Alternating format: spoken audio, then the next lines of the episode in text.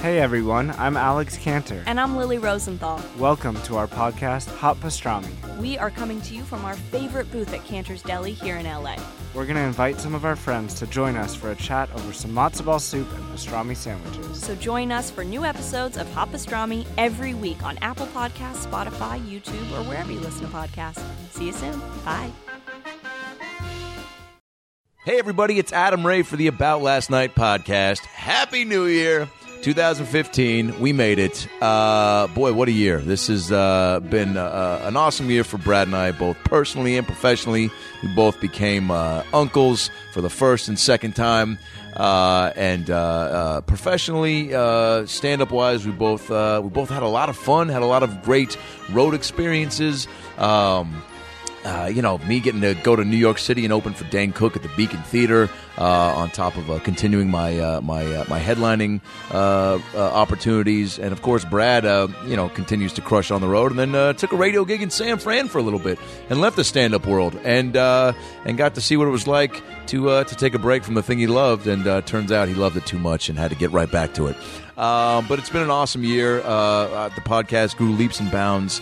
I mean, just you know, look at look at uh, the iTunes page of about last night and see the guests we've had in the last two months. It's it's really been incredible. Some of the people we've been able to uh, get and that have wanted to come on the show. People are reaching out to us now because they want to come on the show, and uh, and it couldn't be cooler. Uh, guests coming up, obviously, Adam Carolla, Joe Coy, John Krasinski, Jason Alexander. Um, working on some other really big names uh, because you know what, you don't ask, you don't get and uh, we've got a pretty good track record, and hopefully that uh, contributes to us continuing to get uh, more and more guests that we uh, that we want to have on, so you guys can continue to get uh, a great hour of programming. Today's show uh, is one of my favorites we've had i- in the history of the podcast. Uh, our guest is Nick Thune, who, if you don't know who Nick Thune is, you must not know what comedy is because he's. Uh, Boy, that was a big. That was a. That's a great compliment, by the way, Nick. If you're listening, fucking, I'd like a shout out for that compliment. Uh, but he deserves it, man. Nick is from Seattle, like me, so obviously I've got a, uh, a biased connection. Um, but he's uh, really one of the first dudes that I watched um, when I was first starting out. That I was like, oh man, like that's just like he, he was one of my favorites and uh, made me uh, curious to get more into stand up because he was just do- having so much fun and and people uh, he's a very likable person and on top of that his writing is great and he's a great performer and um, uh, he's got a Comedy Central a half hour special he just came out with his hour Netflix special called Folk Hero um, you've seen him on the Tonight Show with Jay Leno he made numerous appearances on on the the Tonight Show with Jay Leno uh, he's been on the Fallon Show uh, the new Fallon Tonight Show. He's been on Conan many times. Uh, uh, knocked up, unaccompanied minors, um, several TV shows. Y- You know, it, the list goes on and on. Uh, Nick's one of the best dudes around. Uh, he's got quite the story. Uh, working at the Boys and Girls Club in Seattle, getting kicked out of school, getting kicked out of his house, uh, pulling a prank at his 10 year reunion, almost getting mugged in Denver a few months ago. Uh, and then on top of that, being an incredible guitarist, and he uh, drops a few Nick Thune originals on the podcast that he's never played before. Uh, it- it's an it's a, a great episode, hilarious. Uh, Brad and I just had such a good time talking to him, and you're going to really love it. Follow Nick on Twitter at Nick Thune. Uh, he's touring all the time, so check out his website, nickthune.com, for all of his tour dates and go see him live because he's one of the best. Uh, follow Brad on Twitter at Funny Brad. Follow me on Twitter at Adam Ray Comedy. Uh, Brad coming up. Brad Williams is going to be at the University of Denver January 13th in Denver, Colorado, and right after that, January 14th through the 17th, Brad will be at the Comedy Works in Denver, Colorado. So go see him uh, in Denver. I will be at the Hollywood Improv uh, January 6th. Um, and I will be at the Laugh Factory January 7th. Both those shows are at 10 o'clock. Go to my website, adamraytv.com, to get tickets. And then I'll also be at Zany's in Chicago January 27th through the 31st. Uh, get your tickets at zanies.com and uh, come out and see me. And of course, subscribe to the podcast on iTunes. We can't do this without you guys and your uh, your uh, your love that you give to the show. Tweet at us every time you love an episode. You guys have been so great about that with the Dana Carvey episode, the Jerry Ferrara, the Melissa McCarthy, the Tony Danza episode, which I, apparently I think you guys love that so much, and and Danza loved do, uh, doing it that I think I'm going to get a, a part two when I go back to New York in February. So uh, get ready for that shit. Um, tweet at us. Every time you, you, you listen to the pod, tweet at us, hashtag ABLN Podcast. Tell us how much you love it because it helps. We, we love hearing that. Um, and uh, and of course subscribe on iTunes. Tell your friends to, subs- to subscribe. Get it on your you know your iPhone, your Android. You got that podcast app? Get it. Download the show. Tell people because they're going to love it because we have a good time and you guys have a good time listening, and that's evident in the tweets and the emails that we get from you. Of course, if you want uh, ABL and T-shirts and merch, go to Estoy Merchandise, E S T O Y Merchandise.com to get your About Last Night podcast merch. Wear the shirts, wear them around town, support the show, and then people will be like, "Hey, what's that shirt of?" You know, it's about my favorite podcast. And what podcast is that? And you're like, it's about last night. You can go to the website about last night podcast.com or get it on iTunes, man. And like, oh, cool. Can I have that shirt? And you're like, yeah, man. Happy holidays. Tis the season. It's I'm gonna start the new year off right by being generous and giving away my clothes. So if you meet that guy, get a free shirt or buy one at astoymerchandise.com. That's all the merch info. Those are the tour dates. Those are the Twitter handles. And now, ladies and gentlemen, sit back and enjoy the first About Last Night podcast of 2015 with the very funny Mr. Nick Thune. Well, the weekend's over, so it's time to chat about it. Got a midget and a Jew, so why don't you sit down and listen to our dope podcast during lunch, dinner, or breakfast? Brad Williams and Adam Ray are here for you any time of the day. So come on and treat yourself right. It's about last night. Can you hear voices? Oh, it sounds great. A little loud.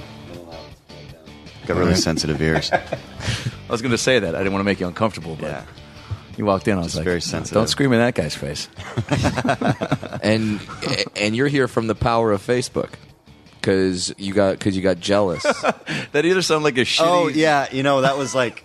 Um, sometimes at night I wake up. I don't even remember when I posted that, but I just sometimes start going through Facebook and just start. I love When you're half asleep. I love talking shit on Facebook. It's Antagonizing my when you're half favorite. asleep, yeah. yeah. Especially through the comment. Yeah, no, I mean, I love comments, um, tagging stuff, people tagging people that don't have anything to do with things. Yeah. Pe- People could have like you say full on conversations about Ferguson, Missouri on Facebook and you're like, "Yeah, I'm reading that thread." And then someone just posted a picture of their baby sticking a hot dog in their nose. I'm going to Uh. comment on that instead. which is dangerous, actually. Hot dog. that that's that's one thing where you just like tag like child protective services. I Wait, so you yes, you are on Facebook and you hit Brad up and you said I do, but I, I really do surf Facebook just to hate on people, but not not like in a serious way. No. I, I try and bring light to serious. But I I came from um, a lot of you know high school people that are following me. For some reason, that stuff Mm. pops up. But you know what it's like too, and. I don't know if you guys have a personal Facebook page or if it's just you as a comedian and anybody. Oh, yeah. Yeah. I tried to do a personal one at one point, and it was just boring. And I was like, why, why is this so boring? And she goes, because you're not popular on this one. You're only popular on the one that's your real name. Gotcha. She's like, this is what Facebook is like for everyone else. you get you post a picture and get a couple likes. I'm like, no, I need a couple hundred to make Yeah. me feel like a, Right. You a have significant person. What was Yeah, that you have like? standards. What was that like when you started to like feel some uh, some boom in your popularity and you started to see more like more likes or more comments or more people going, you know, tagging you and posting your videos from late night sets or, or your special? Like, what, what was that? Uh, Anxiety. for real? no, I mean, it feel it, of course, anytime somebody shares something you do, it feels good. Yeah. But I, um, I really don't look at that stuff. I don't like to, I don't look at comments. I was, I've just added this little kind of, s- a real thing that happened inside why I don't look at comments, but, um, in this new bit that I'm doing where my dad, because I got, I actually got like um, almost beat up on the streets of Denver because my pants were too tight, and these guys were What? call me a faggot and like surrounded me and it was like really scary. Recently? And- yeah. Yeah. I'm 6'4", 190. Yeah. you're uh, you're. I would one glance at you and be like, oh, I probably shouldn't. Like, Probably I'm not gonna like yeah. I should mean I'm pro- not intimidating in any way. I But wouldn't scream in your ears. Like no, I- you know.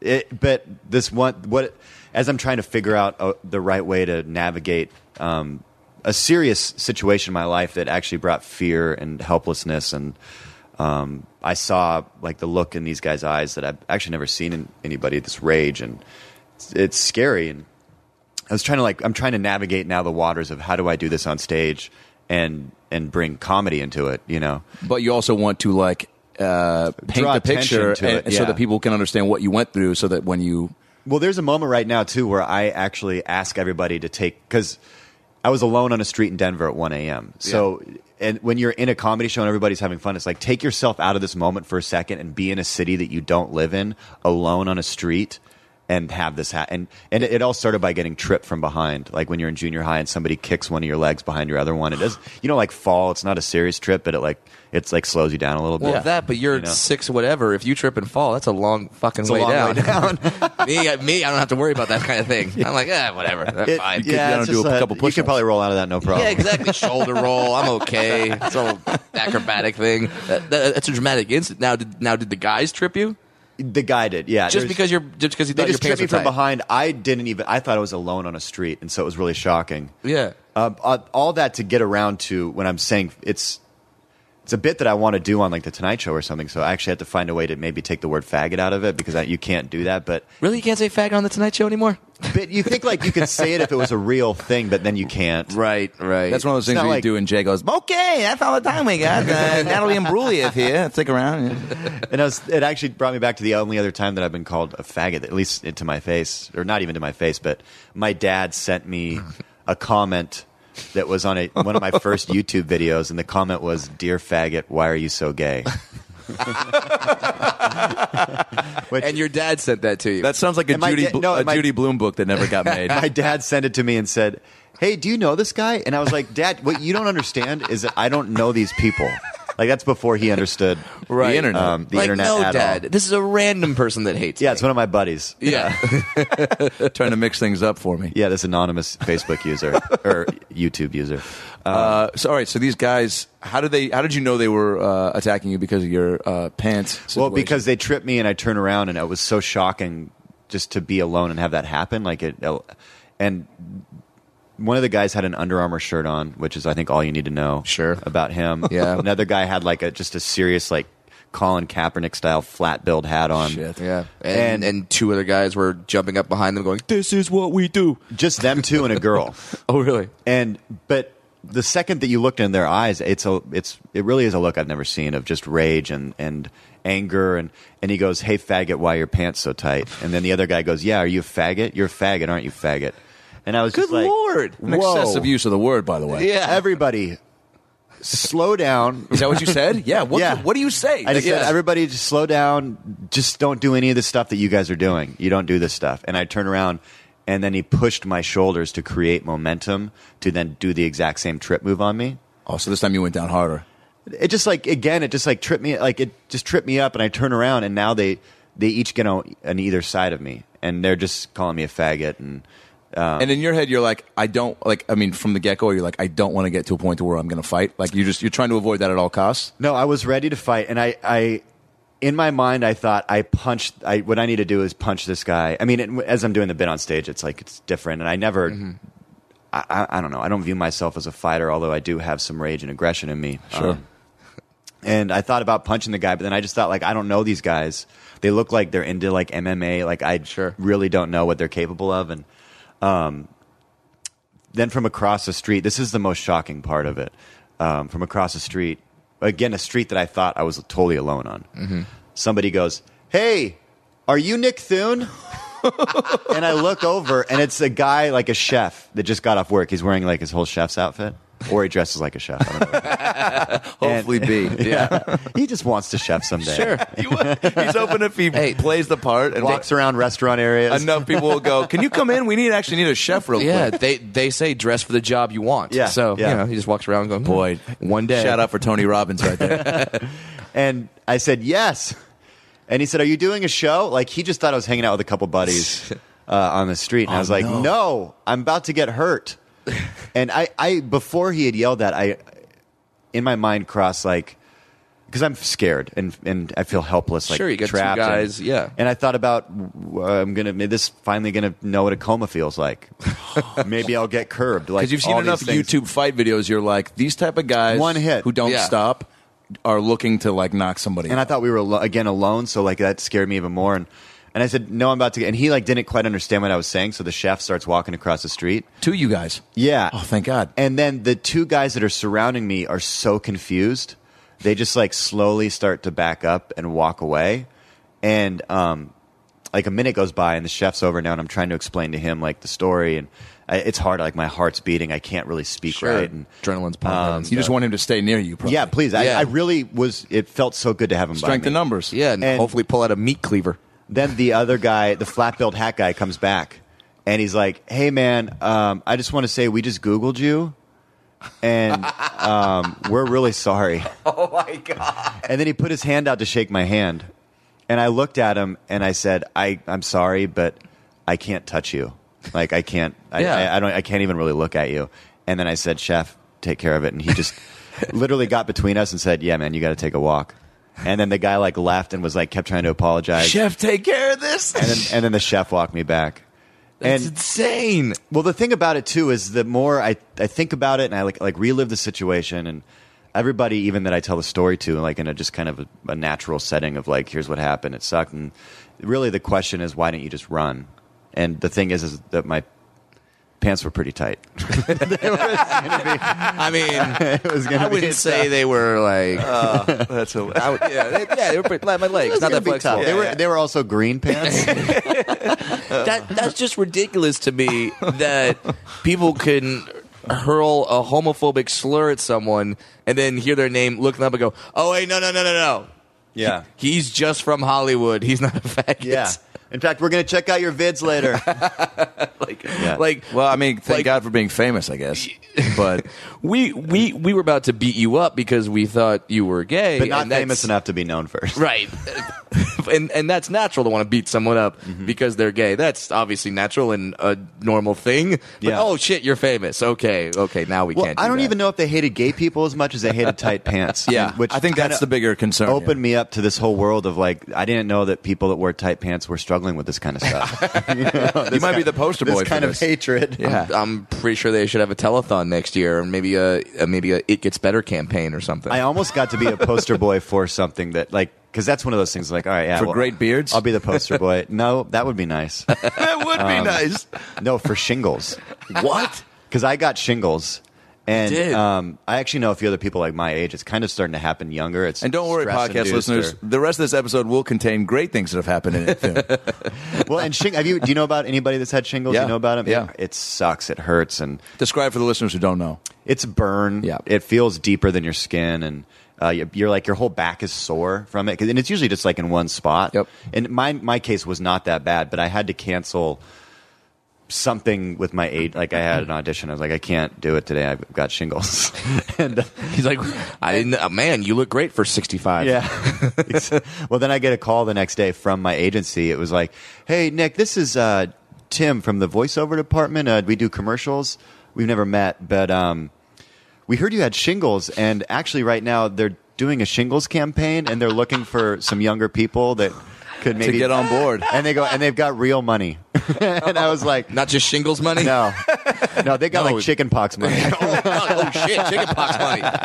That's that's legit. Uh-huh. Now, Like it- now, as an actor, you're, there's a part of you that's probably like, "Fuck yeah, I, I want to work." But then, is there also like, I don't know if I want to be the shingles guy? Have you seen the shingles commercials? They're, they're out. They're out. Oh, they're out. Yeah, no, I, mean, haven't seen them. And it's older people. And, Okay. and um, y- it's almost like that the I, that old Friends episode where Joey's the face Right. of BD or something. Yes. yeah, that's I don't, I've never seen Friends. I just heard about it. yeah, yeah, he, yeah, he, Is there still a stigma to that for dudes that are no, I don't know. I did have a roommate that had every season on DVD. A dude, Yeah, and a little Like, suspect. all right, because man. yeah, all right. Well, Okay, maybe- well, we maybe- get it. Hey, Yeah. maybe a girl comes over and maybe she doesn't like season. Well, three. that's his Maybe- argument, yeah. maybe she thinks it really developed. Maybe in she- season seven. Yeah, yeah. and real women that real like real women, like true women that you want to like. this be is with. part of my game, bro. yeah, dude. it could be. He probably had designing women like hidden in a, a Yeah. deep like you know for uh, emergencies. Yeah, the other part of his game was uh, sleeping in super late and um, and also like investing a lot in facial creams. For real, Yeah, That's a good move. it really is in the end. Yeah, That's a solid move. dude. The uh, you don't live with a roommate now though. Well, I mean, my wife. She hates, she hates it when I call my roommate. if, like, especially if I'm introducing her to other girls and stuff. Yeah, Okay, like oh yeah, that, yeah, that's my roommate. My uh, over roommate, here. uh, Suzanne. How long have we been living together now? you know what's funny? I don't know. When did we get married? oh, come on. You're going to sell me out? You're gonna cock block me right here. So, I mean, she she she talks. She says crazy things. It, it's funny because when I typed your name into Google, it like uh tried to auto finish it, and it said like Nick Thune wife. Yeah. And uh, so does that popular. Yeah, does that make you comfortable knowing that people are googling No. Nick Thune wife so much? No, there's a couple. There's a couple. Somebody sent me another funny thing the other day. It was, um, who is the, Mm-hmm. and it finished with Honda Fit guy.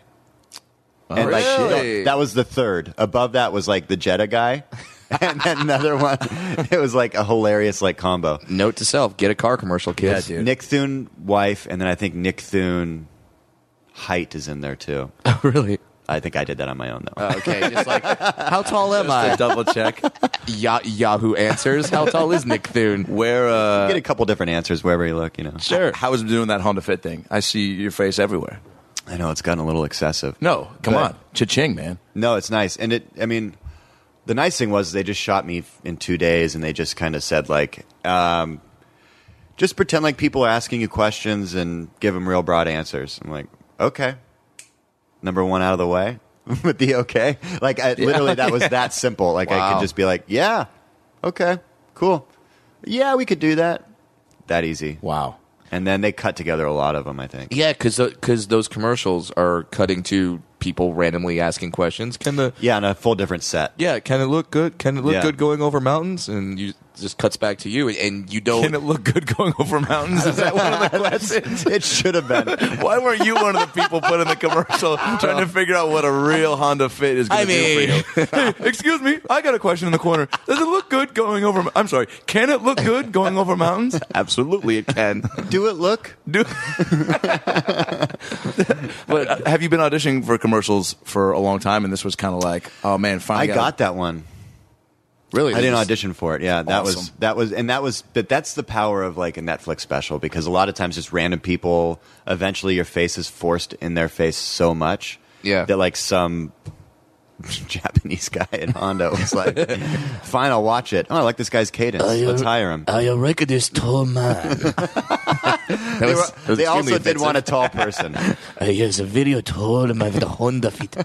Can it look good going over mountains? that is the uh, main question. If I drive you guys- over Mount Fuji, do I look good? I heard another episode where you guys do this voice. For real? You have a lot of Japanese uh, listeners. We're very big in Japan. We've got yeah. Bobby Lee helped us get like six more Korean followers. yeah, Oh, good, that's so nice. it Yeah. really helps. it's nice when the people that are on the podcast bring more people. You know? It is, yeah. well, we have uh, Melissa McCarthy on uh, next week. Well, we're posting it anyway, so we're Nice. hoping that uh, that we get some, you know, people who are fans of Gilmore Girls. Melissa McCarthy. Yeah, she was on that back in the day. Did you know that? Yeah, or just like fans of comedy and movies. She's like a- I mean, hoping a little bit of both. we don't want it that broad. We want it very specific. We're, we're we're trying to get a very niche market. well, of she seems. Jap- uh, Japanese businessmen, Gilmore Girls fans.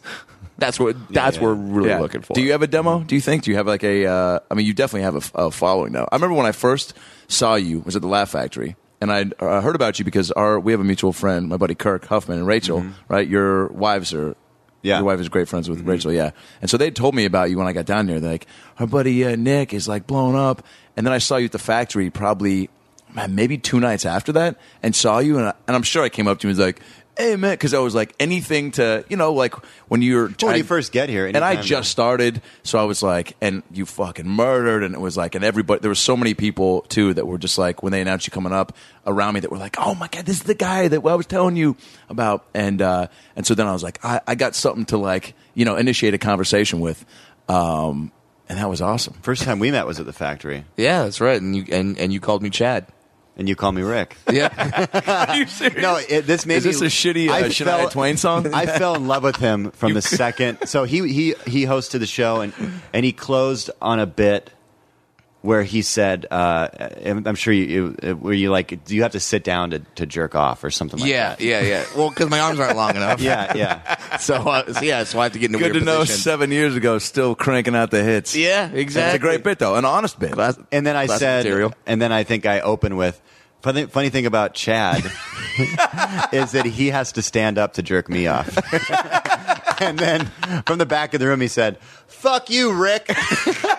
and I fell in love. Oh my god, that's And that's- unbelievable. and that's how we met, dude. Yeah. We had never talked before that. Dude, that's incredible because there's like a mutual like admiration for like fucking well played, sir. Like Yeah. you threw one out, you threw one right back. You got a What? laugh, I'm sure. Well, and, and and that's what happens with comics is I think that like w- if you worked in accounting, you just walked by a guy at the water cooler like, shit hey, on him. yeah, Well, and said, "Hey, this is how I jerk off Ron." You're like, "Dude, there's no what out of nowhere. Fuck you, man. We gotta, you. gotta go to HR department.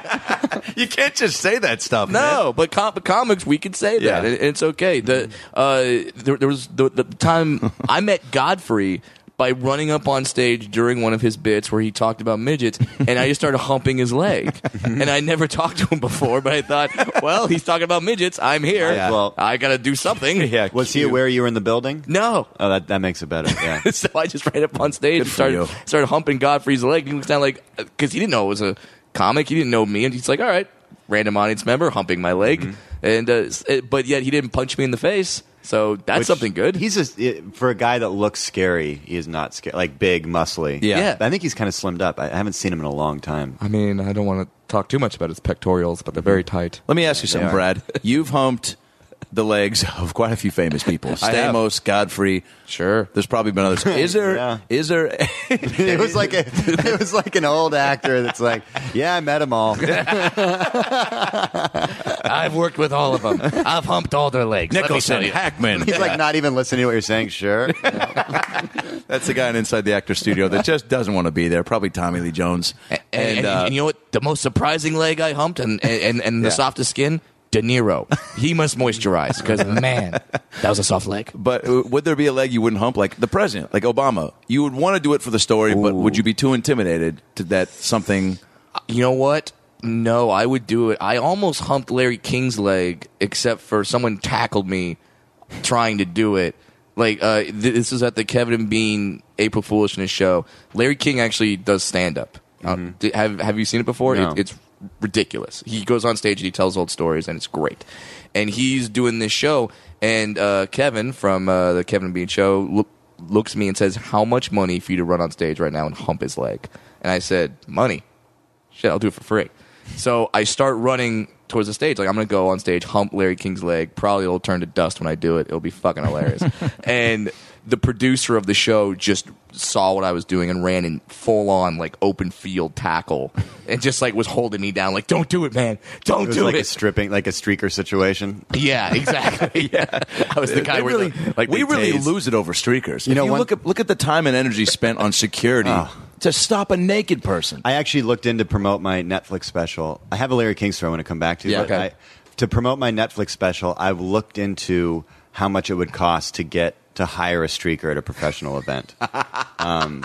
to be like a planned bit. yeah, and it's expensive. Like, just say like, "Hey, I'll give you three grand. Will you run naked in this college football game?" Yeah. Right, right, right. it was really tough. Really tough to find Well, somebody and get but- money. Yeah, How but much then- was it? Yeah, but then you have to pay them, and then on top of that, you It's usually you a gotta, political thing. Yeah, and then you got to pay their bail money too. Yeah, there's a lot. There's a lot that goes into Oh it. shit! Yeah, because I don't, I don't think the guys can be like, yeah, give me three grand. Granted, ba- bail's fifteen, but sure, I'll And take what- the loss. But then, how does that tie back to if he had like Nick Thune Netflix on his back? Like, I- do you think they're going to question me at all? I'd be like, no, the guy's a fan. I'm not paying. I didn't even No, I need him don't know. before. And what if he about that. improvises? What if he like is holding two dildos while he's running? and you're like, dude, that wasn't part of the deal, That- and yeah. that's like an extra charge in Illinois that we don't know Yeah, about. I thought you had a bigger dick, man. That, like, you, So someone that's sticks, embarrassing. That dick was running across that. someone field. sticks a microphone in his face, like, no, Nick Thune is the nicest faggot I've ever met. Damn it! no, that's not what I meant for you to do. Larry King on in Beverly Hills. Like I don't remember why I was there years ago, and I was like walking down the street,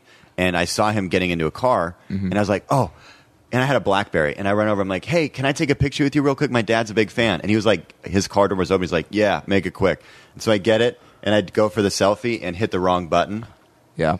And I go, "Oh, sorry." And as I'm fixing it, he hops in the car, rolls window down, and goes, "Too late," and drives off. oh man! Oh, I Larry mean, King. I mean t- Oh, t- man. so like, do you have bitter feelings towards Larry now? Or- No. As somebody who Um, His like time after is- Mm-hmm. shows and other people want to take pictures, it it gets really frustrating when camera when camp like Right. But they're also nervous sometimes, and they can't like Sometimes drunk. When somebody's about to take a picture with me and I see their hand shaking, I'm like, oh come on, it's not that big of a deal. Yeah. I am not that big of a It's- deal. yeah, but This it is to them. I'm It is just to a them, dude. though, you know. Yeah, but I mean that's happened a couple times. Do you have? I mean, you've got a lot of fans. Are any have they other than the um, the YouTube commenters that get a little angry? Are there like the good ones? Like, do they get? Have has anyone gotten a little crazy and like tried to find where you live, or just after the show like No. lingered too much? Google Nick No, the there's wife. people that have like followed me around. I And, feel like your fans are pretty chill though. yeah, they're really. There's one time my I, I I actually so I broke my arm in Tampa, in two places, my wrist and elbow. Sounds like a great country song. I broke my arm in Tampa. It's that's the Throwing only- darts at a picture of Larry King. No, I tripped on a trolley track on a cobblestone road. I was carrying a pizza.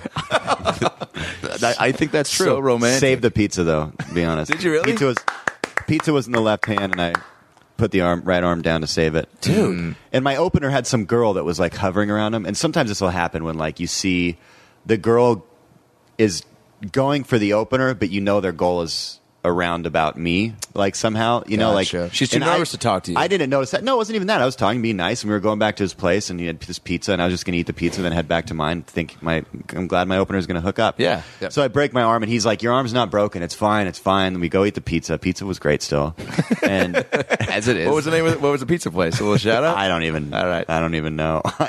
but it was in. Uh, Our pizza was so good. Nick Thune ate it with a broken arm. it was worth it. I'm trying to think of the. It was Ybor City. Have you done the Tampa Improv? Yes. Yeah. Tampa Improv. There's like three pizza places yeah, around there. Yeah, Damn it. Mm-hmm. One of those. I actually was kind of. I had a couple drinks and I paid an extra twenty bucks for them to leave the pizza pan in the pizza.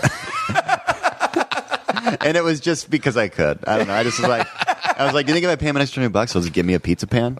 So Oh, the you- pizza was a little heavier, could have hurt, affected the arm a little. I don't know. You famous son of a bitch. Nick Thune o- orders pizzas only with the pan still in. The stars are just like us. Oh, you know what you could also do on that street? You could for fifty bucks you could buy a, a piece of the sidewalk and carve and tell them what to write in it. And if you walk down the it'll be like Mike and Molly. A Sayers CBS, CBS Tuesday no, at 8 Mike and PM. It's a different Mike and Oh, Molly okay. guys. All right. Married All right. Well, married on CBS on Tuesdays. and you, you know, you could put like your high school sweetheart or whatever. And That's I, awesome. And I so I bought one that said Nick Thune broke his arm here and put it on the side. of the that's street. incredible, dude. Um, so, anyways, that girl a- after eating the pizza, I was like, "All right, I'm gonna go back." And it was kind of in a little bit of a sketchy area. You know that area, Yeah. yeah, Yeah. Uh, my opener got uh, sucker punched the night before, just walking down that down the street. It, Dude, you don't No have good luck shit. with streets. Yeah, yeah. And, and it's funny because on that street is like three gay bars. And Yeah. So uh, Mm-hmm. that's not exactly an area where I would think that. Although uh, the last time I was there, a guy was waiting for me outside of the Tampa Improv uh, with a python. He's like on the street and he just has a python. He's like, I thought I really wanted to take a picture with you and the python. I'm like, Oh. that's a fucking python. Uh, no, uh, he eats rats about the same size as me. Uh, he's gonna look over and Yeah, be like, that's a, "Oh, one- that's a yeah." one yeah. chop city move. that, for for that python's python. just like.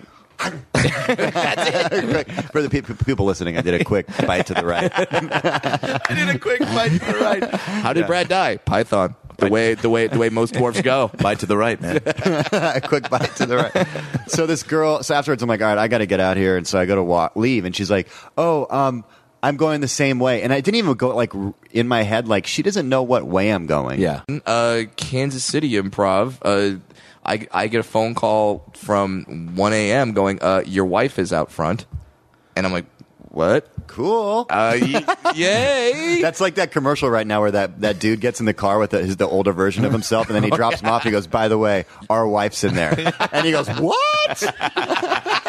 It's like, holy god! so, Brad, how how did you meet your wife? Well, I was sleeping in my hotel room, and this little minx over here, Yeah. she came to the front I desk. guess it's and- kind of an arranged marriage.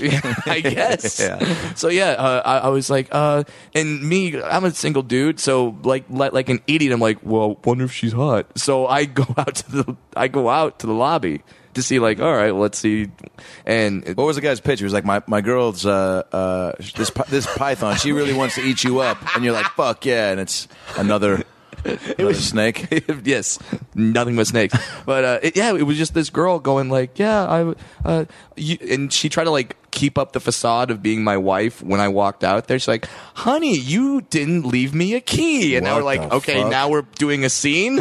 we're like, We don't need to convince the people in the yeah, hotel. you can just walk up and say, "Hey, I want to fuck him," and he'll probably They'll let, let you, you go up. back. They'll probably they'll probably look, see me, and go, "Ah, he's a little guy. He probably doesn't get that much." Yeah, They'll give you a toothbrush. a- Uh, exactly. I don't know why we're doing this improv. Did it work out? Uh, well, yeah, You guys are obviously. still married? Uh, sure, going strong. Uh, wh- uh, what's the five year anniversary? I don't know, but uh, yeah, like shit like that happens, and you're just looking at these people like, oh wow, you you exist. Like Mm-hmm. that that's a real thing. I guess kind of like the guys in Denver. Like when you were telling me that story, I'm just like that that's out there. Well, and no, and it and it and has fully changed um, my game. Like as far as like walking around in cities alone I, at nighttime. Like I Being married has? no, the guys in Denver Oh. and that. Yeah. no, because I I'm, I'm a guy that doesn't like take cabs. I, I I don't mind walking half a mile. That's nice. Also, in a city like Denver, and post shows, I think sometimes you're writing the high of the show, and uh, also I think you just get to a certain point in life when those instance, uh, instances don't uh, occur uh, frequently. You're like, oh, what the fuck? Like it's you just put it out of your mind as a possibility, right? Well, it yeah. Now it's not. Now it's a thing of every time I'm going somewhere. I, th- I remember. Oh yeah, that's possible. Mm-hmm. These things uh, can happen. And I think the Denver's changed a bit since the weed legal. I love Denver. It's honestly one of That's my where you top, did the special, right? Top favorite cities. Uh, my first CD was there. yeah. mm-hmm. But the weed, it's brought like the way that I, I describe it is like if you used to want to smoke weed legally, you had to afford to go to Amsterdam. And then you could get high and go to a Van Gogh museum and see crazy shit Which I've done. which is amazing. Yeah. but Yeah. now you can go to Denver and get really high and then just check out medium sized buildings. and like anybody can afford that. And so it's bringing some scummy people to Denver. And I, I'm convinced because of the people that I know in Denver and my experiences there in the past, these two guys were not Denver people. They were in Right. town to get high. Okay, Gotcha. So yeah, they, they were probably coming in from uh, a bordering state, which Yeah, off they- the top of my head I can't name. Or other cities in Colorado that aren't necessarily the same type of people that are in Denver. you Gotcha. know? And maybe they were like, look, w- they had a a different agenda, you know, tourism wise, where they were like, well, let's fucking go to a, a Rockies game, maybe hit the zoo, beat up a fucking. Faggot. yeah. well, I mean, we can't. We Well, can't. what about that ice cream spot? Oh yeah, we'll hit yeah, that. yeah, We'll hit no, that no, up. dude, we'll, come we'll- on. We'll do that afterward. after we beat that fag. you, can't, you can't leave Denver without beating up a faggot. Everybody knows that. God. God, that is awful. Uh, what, now, do you think uh, Seattle also uh, a legal weed state where we're it's both just from? not quite as spread out there yet. Like it, it, it really feels like it's affected the culture in Denver already. And in Seattle, I feel like I'll be like, "Hey, where do you buy weed?" And people are just like, "We don't really know." yeah, it's fucking. Are there places? Did it go through? I'm like, Is yeah, it- yes, it's legal here. and yeah, you can do it. my brother's a cop up there, and he, I mean, he told me before it was legal that it was just like legal. I mean, it was.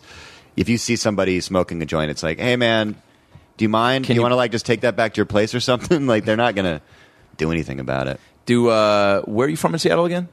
Uh, Redmond. That's right. I was born in Tacoma. Right, and then Redmond, and, and then I lived in Ballard. and you were a uh, what type of counselor again? Was it just ca- youth counselor? Uh, boys and girls, like Yeah. maybe I shouldn't say the organization, which I actually had a dream about last night. Weirdly, Want to talk Um, about that dream? It was just like I was just working there again. Cool. Yeah, it seemed good. Well, our guest has been Nick Thune. Thanks for that uh, story to close it out. This has been a dream talk. with- Solid with dream story. Nick Thune. You guys put some cool dream music under that story. Absolutely. It's a nice little. I was just working there again, and then uh, I farted, and my wife yelled at me. Great story, Nick. All right, moving on. Brought to you by NyQuil. My wife said something the other day that I thought was one of the most brilliant things she's ever said. She said, "I feel like every time I look at you, you're holding in a fart." That's how I feel about most uh, female magazine cover pictures. Like Good all the- point. right? Like it's always like like they just had one with um, Meredith Vieira on. I literally saw it yesterday, and she was like, "Ah." like she had this face of like she was holding it in and like, hurry up and take it. Like I wouldn't guess Mm-hmm. Fart suit and fuck up this shot. Yeah. But I'm that's- wearing white pants, you asshole. Yeah, yeah, yeah. That's an intense fart face, though. I feel like you. Yeah. I mean, I don't see the fart face, but maybe I got to I've spend more gotten time really with you. good. I've gotten really good. at hiding it. Every time I look at you, it looks like you're holding in a fart. Wait, so how was the uh, Perfect. how was the uh, Boys and Girls Club experience?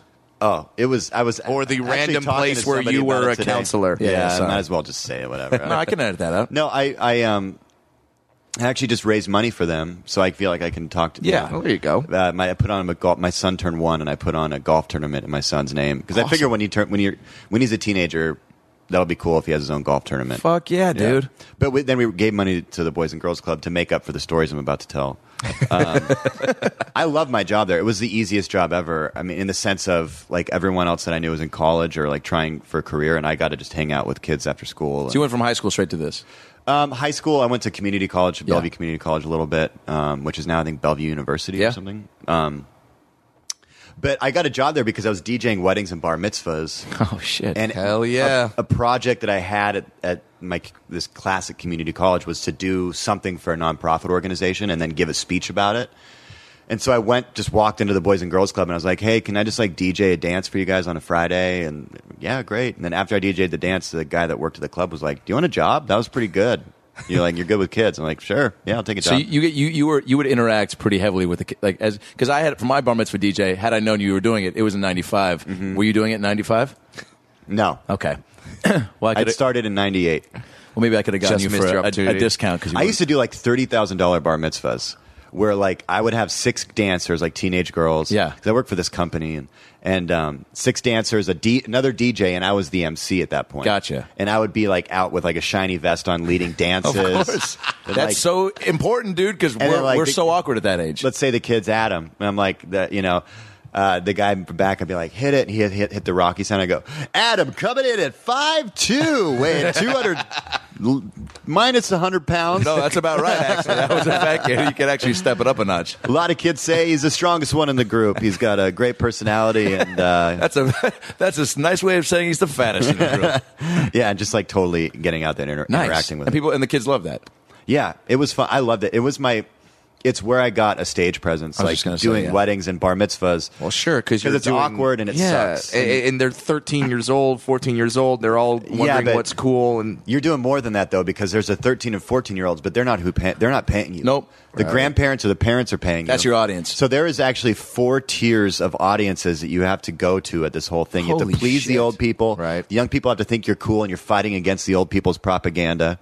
You know, So you have to acknowledge the old people, like grandma, Yeah. grandpa. Let's shout out to them. Hey. Thank you so much for coming. Hope they don't shit their pants later, right? Like or something. So then the kids and then are- at that point, at the beginning, they'd be like, "Hey!" And that this, this the big thing at this time was you can't play Sir Mix-a-Lot Baby Got Back. Like that was like the big thing at every. because bar all mitzvah. hell will break loose. everyone knows Jewish so- kids cannot contain They themselves. can't stop grinding their boners to Sir Mix-a-Lot's baby. and the God. parents just thought it was a dirty song. You can't play that. And so at the beginning of it, the parents say like, "Yeah, no, no, that song." It was like actually like a thing, like "Don't do this." And so later in the dance, you'd be like, I'd pull aside the kid and be like, "Listen, they said I can't play that song between me and you.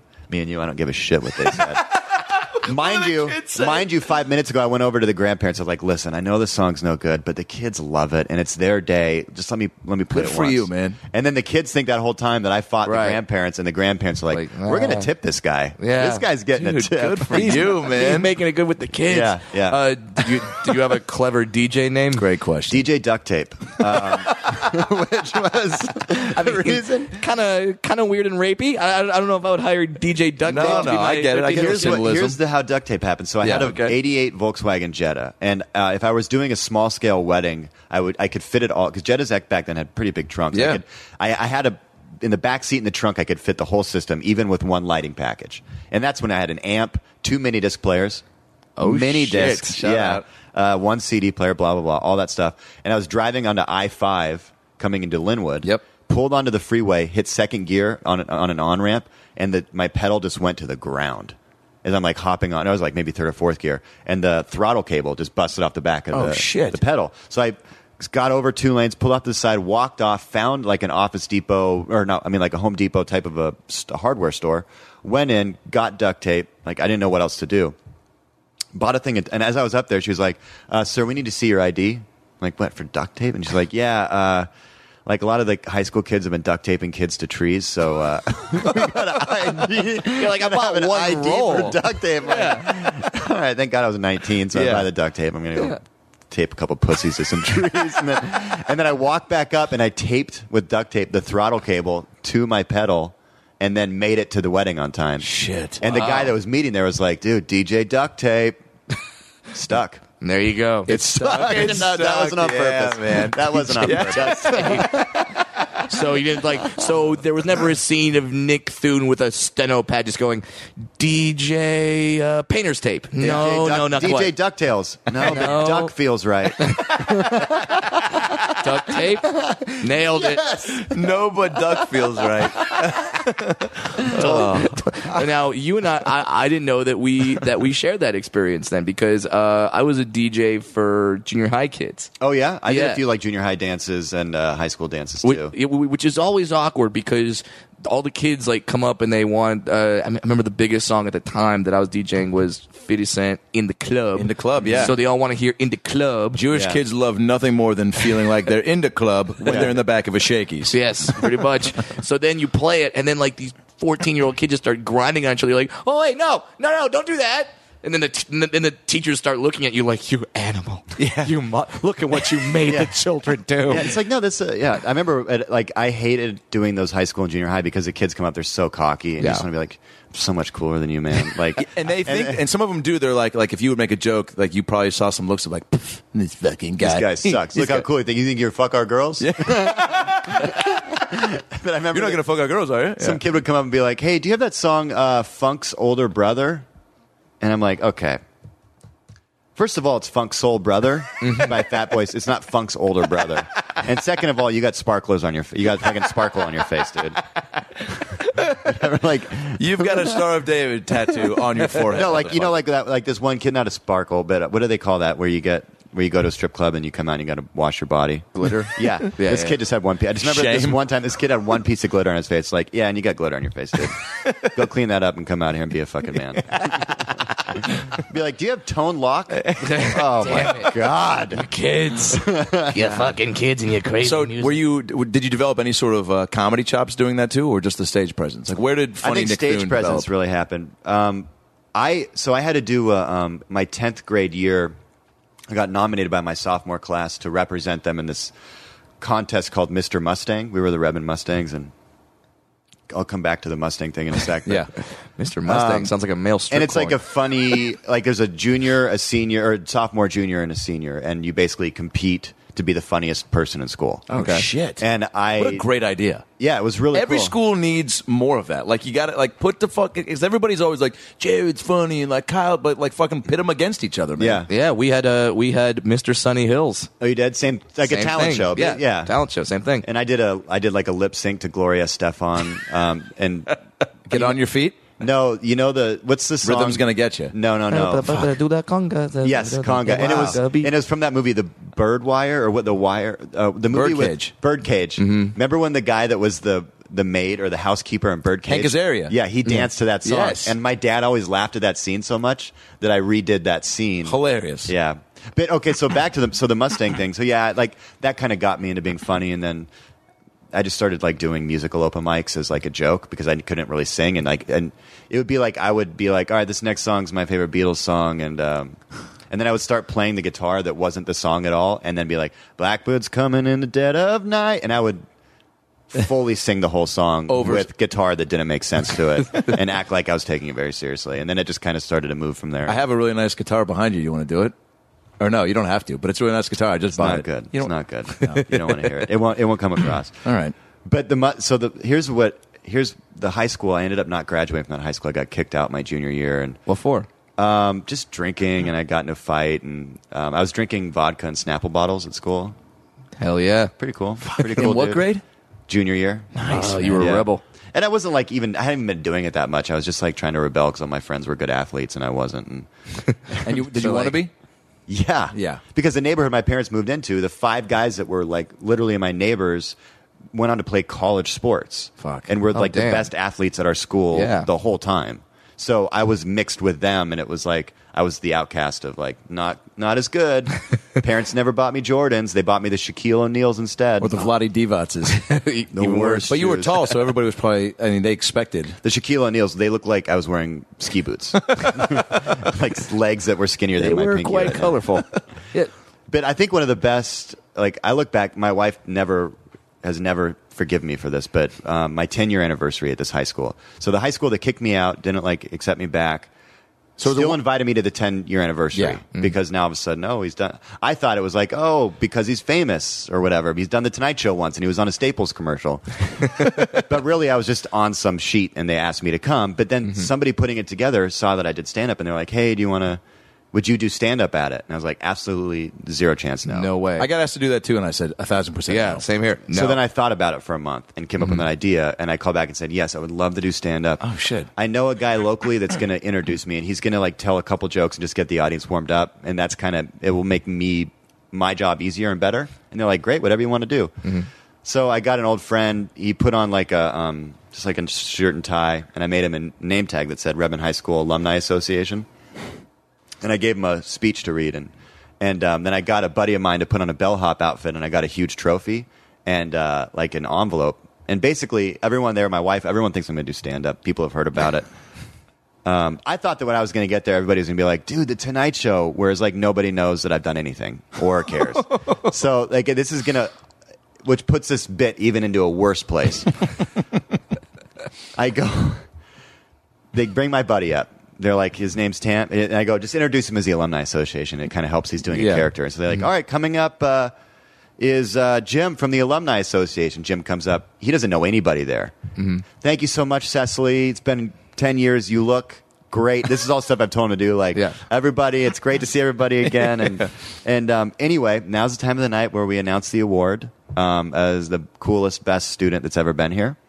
And uh, I love that award. Cool, coolest best student ever. yeah. And then the bellhop comes in with a, an envelope. He opens it and he goes, "Oh, I knew it." Nick Thune.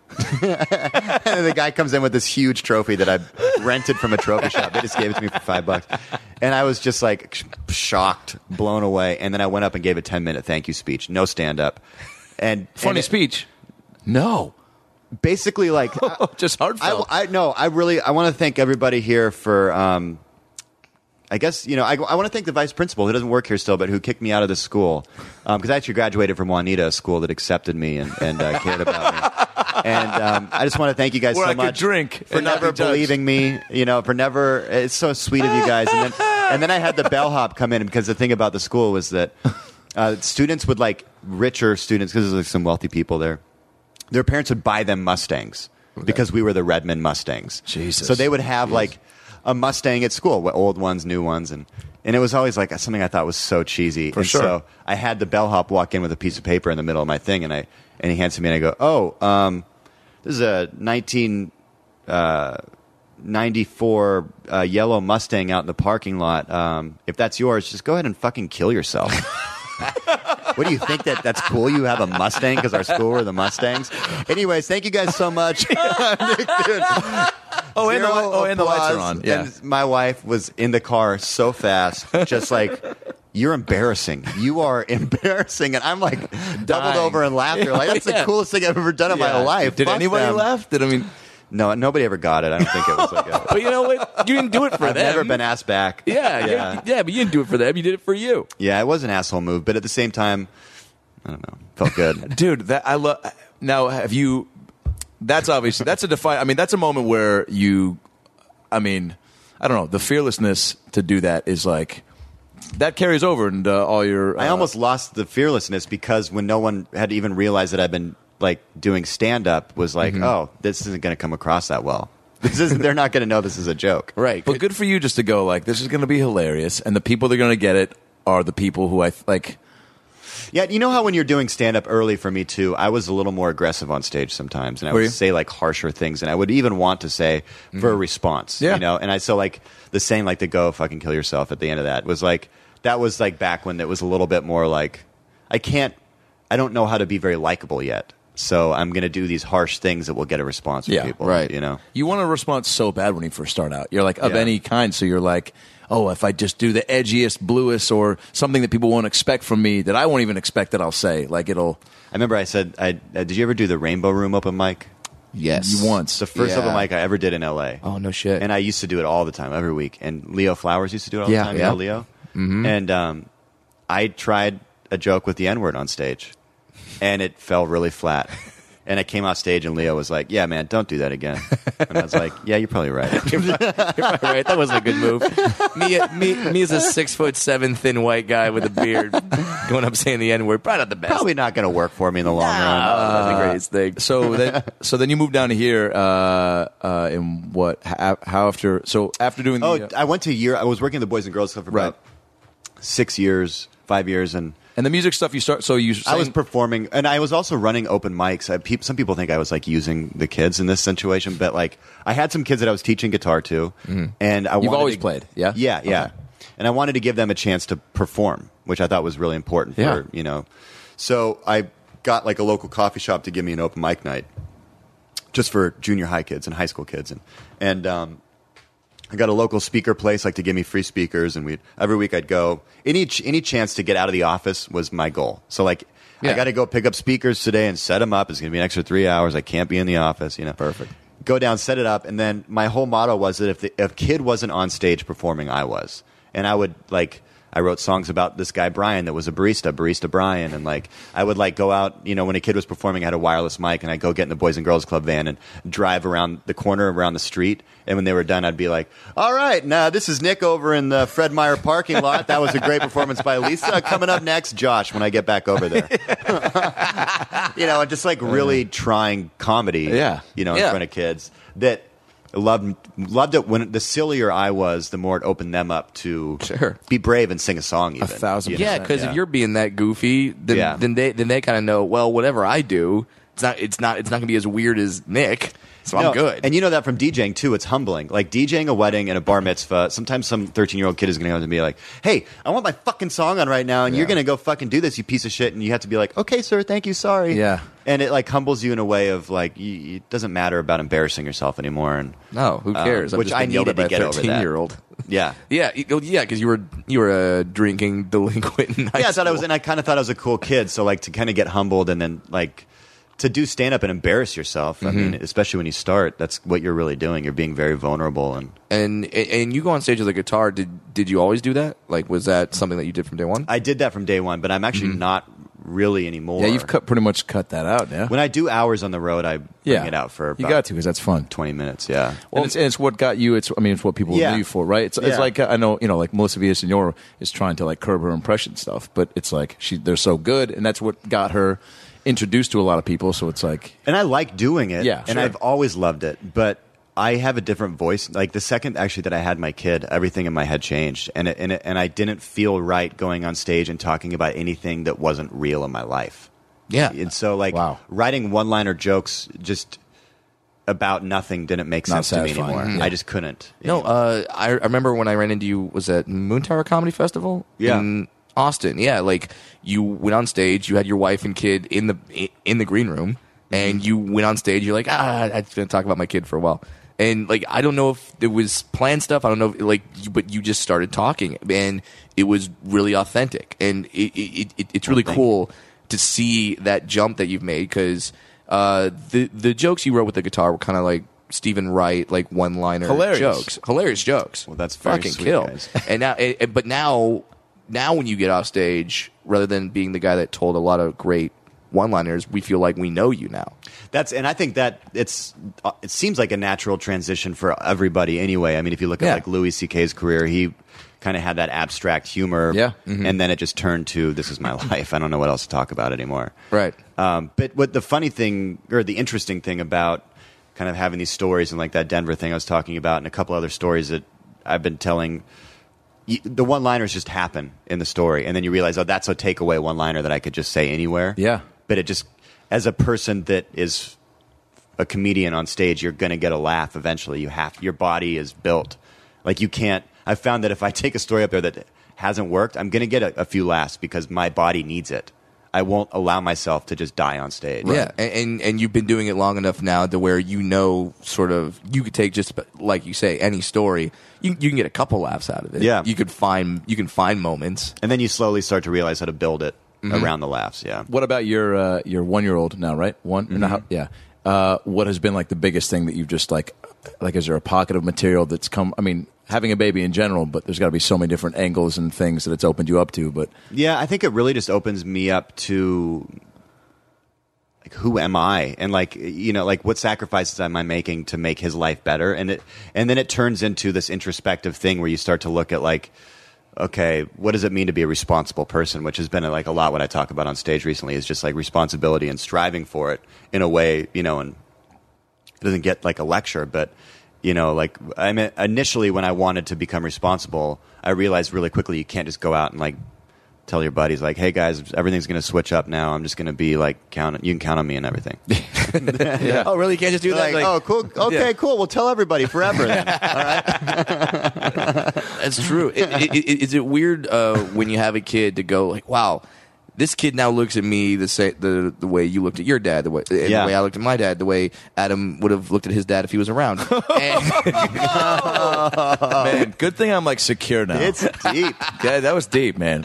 I, I gotta be honest. I knew it was coming. I think if Brad and I weren't as good of friends, I, I would have. I would be breaking down. Actually, the fact that he bought me a McDonald's coffee made it all better. That's pretty I go, sweet. That's dude. why I did it." You can tap into the divorce shit anytime you want. Just bring me a coffee. just for your coffee. It works. He's simple. Uh, but like now you're like you're that guy. You're that male Yeah. influence in someone's life. Do you lo- look at your kid and go? Do you realize that I would smoke pot at, at like behind a, a bar mitzvah? Like you're Yeah. like that. I Like can't that's do your role that model. anymore. Yeah. No, that my my best favorite part of the day actually is when I wake up because my wife always gets up and you know if I did a set she'll like get him down, but he wakes up at six thirty. There's no stop. I was gonna say, that. what's that Yeah. change like? It's just You just I, do it. I act like I don't want to get up, but then the second that I hear him downstairs, what all all to say, I'm up, and that basically at the bottom of the stairs we have like a, a, a little s- thing that he can't get over, you know, like Mm-hmm. a little Yeah. gate. Yeah, trust me. And I it- know all about those fucking things. fucking baby Brad's gates. been cockblocked by baby gates. I have at a woman's God damn it. I hate those baby Husbands gates. put him up when they know Brad's around. Yeah. Uh, you know, uh, Brad's at the Brad's at the improv down the street. I'm gonna put up the baby gate. It's gonna stop. Mother, amazing. yeah. motherfuckers. Anyways, go on. No, so I, I say like I say I'm up or I groan or something so that he hears me downstairs. Yeah. Yeah. And then it doesn't matter if I take five or ten minutes to get out of bed. The second that I round the corner to the stairs, he is holding the gate, jumping, so excited for me to come downstairs. awesome, and it's man. just like, oh, that makes me want to. It's okay to get up at seven a.m. Yeah. Yeah, Yeah. When, wait- when you know that that's waiting for you. And then It's five almost- minutes later, I resent him a lot. but, yeah. It's almost yeah, but you know he knows the first impression is key. Yeah. it's almost like kids know like ah, it sucks to get up. Like I'm up and I know that it sucks for you, but I'm gonna like I'm gonna make it worth your while at least at first. But then once you get down there, like I'm gonna shit a lot. yeah. No, I'm going to drink coffee and start pooing. and that bathroom's right by your playroom, and mom doesn't want me to poo in there. But that's my shit bathroom. That's not it's not going to change now that you're around. Yeah. But uh, my shit. last night, like I had two shows last night. It's a brag, but uh, Yeah, it's all yeah, right. easy man. And we You're get a busy it. You can guy. go up wherever you want. and when I put him down at 6:30 and I did not know how it was going to be possible for me to make it to that first show. Oh, really? Mm-hmm. I was so exhausted. And it's like that's the one thing is like okay, I stand up is still a priority. I need to figure out how to be a dad and stand. It, it's it's nuts. Or more of a balance, yeah. but you're doing it. It- yeah. you trying hit both to. those shows. I did. Yeah. Yeah. yeah, because I mean, Jack in the box on the way home. There Fuck you go. yeah, dude. Solid dad move. Yeah, but yeah, it, it's, it's it's that thing where uh, before before you had the kid, yeah, all, all day you could take a nap, you could wa- you could watch TV, you could play video games, whatever. Now it's like, oh, you're focused. You have something to be focused on, a, a human life, Yeah. all day, and now you got to go be funny. And sometimes, like I used to like to have a maybe a little more drinks than I should after a show, or I Mm-hmm. mean, now I'm like, yeah, I, I can't do that. Then, Yeah. I, then, then getting up at six thirty is going to be real tough. Yeah. it's gonna suck. Yeah. and that's. But do you enjoy that? That that has changed. yeah. I mean, waking up not But if you get to sleep in, it's not that bad. You know, like if I could sleep in till eleven and have a couple drinks in that, it's not a big deal. yeah for sure. But waking up at six thirty after a couple drinks, uh, feel that. Was the uh, Thune family supportive of the comedy choice, and and are they? they were very confused by i lied so when i, I boys and girls club and then i went to europe for four months um, just to like i didn't go to college i just figured like i should go see the world or something Yeah. and, and um, i came back and realized i gotta move like this is everything's different i didn't know how big this fucking world was and Wow. it actually happened the night i did karaoke i, I met these two Karaoke could be a very very powerful thing. Yeah. it can. Well, I met these two. It was called Rock Rocky, actually. It was a band. And I Nice. met these two. Fr- I, I was staying in a hostel in Nice, France.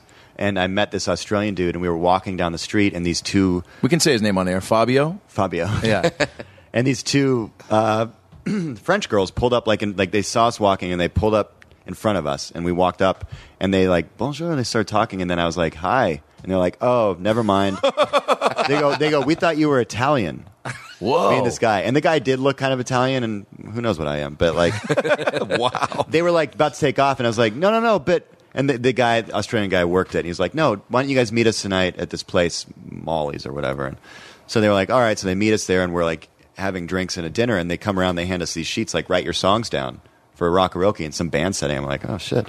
So I just wrote down Hero Enrique Iglesias, and uh, Always, a st- I mean, like you're just going to win everyone's and then I hearts. wrote down um, Every Rose Has Its Thorn by uh, Poison. Yeah, yeah, yeah, Again? yeah. So anyway, they come. An hour goes by. This chick's not into me at all. And then I go up on stage, and they're like, "All right, uh, Nick, every rose has its thorn." I'm like, "All right, so go up." And I'm like, "Hey, can I play guitar? I know how to play." And they're like, "Sure." And No one else had played an instrument, and then I just fucking blew this girl's mind to where, like, I played the song and it was like, "What?" and in my mind, I was like, "I'm working at a boys and girls club, and I can go to France and blow some French chick's mind on stage. What am I doing? What am I doing Yeah, with my dude. life? Exactly. Can you imagine me? Just I was- going up there in France, Like like probably wearing a Hurley shirt. Looking all Italian. you're like French girl. You have no idea what's coming. About a quarter of this beard. Hear your favorite song. Oh, wait. Though we both lie close together. That's what. That's a song I'd pull right there. Pussy's wet. Well, no, Getting and it I'll right give you guys now. a little hero. So then afterwards, they were like, "That was great, Nick. How about another song?" And I was like, "Yeah, how about hero, but just me solo?" And they're like, "All right." Oh shit! And the and the hero song was a song I played as a joke for the kids of the Boys and Girls Club all the time, just Okay, because It- it's goofy. It's funny. It's yeah, I thought it popular. was funny to like. They they they they think it's funny. Like, oh my god, our counselor listens to music that I listen to. This guitar is so no, he doesn't even know how to open the case.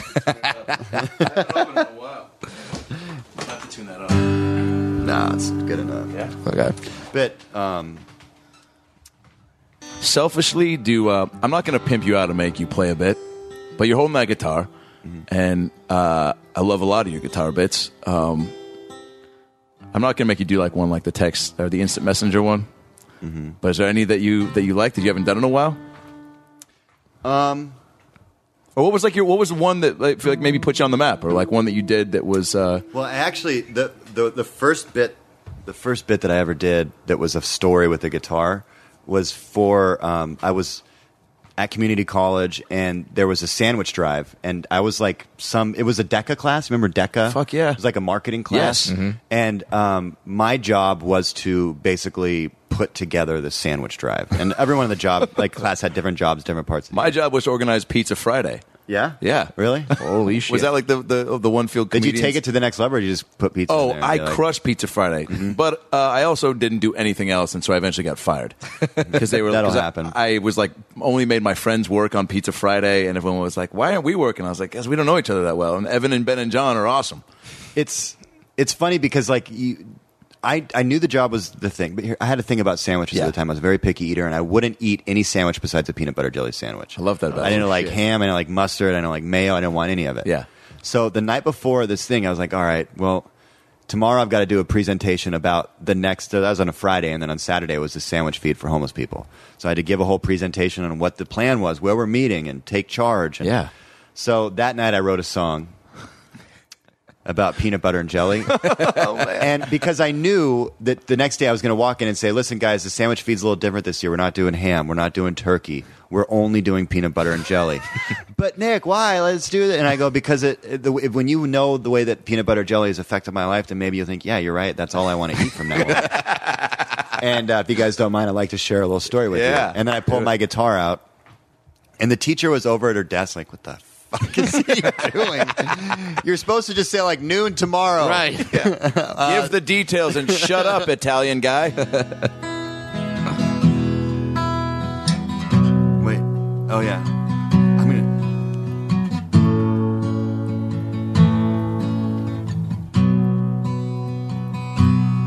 The First lyric. My wife and I were dating at the time. We, we broke up flat for five years, but we were dating at this moment. And she gave me the first line in this. Oh, there you go. peanut butter jelly. Get in my belly.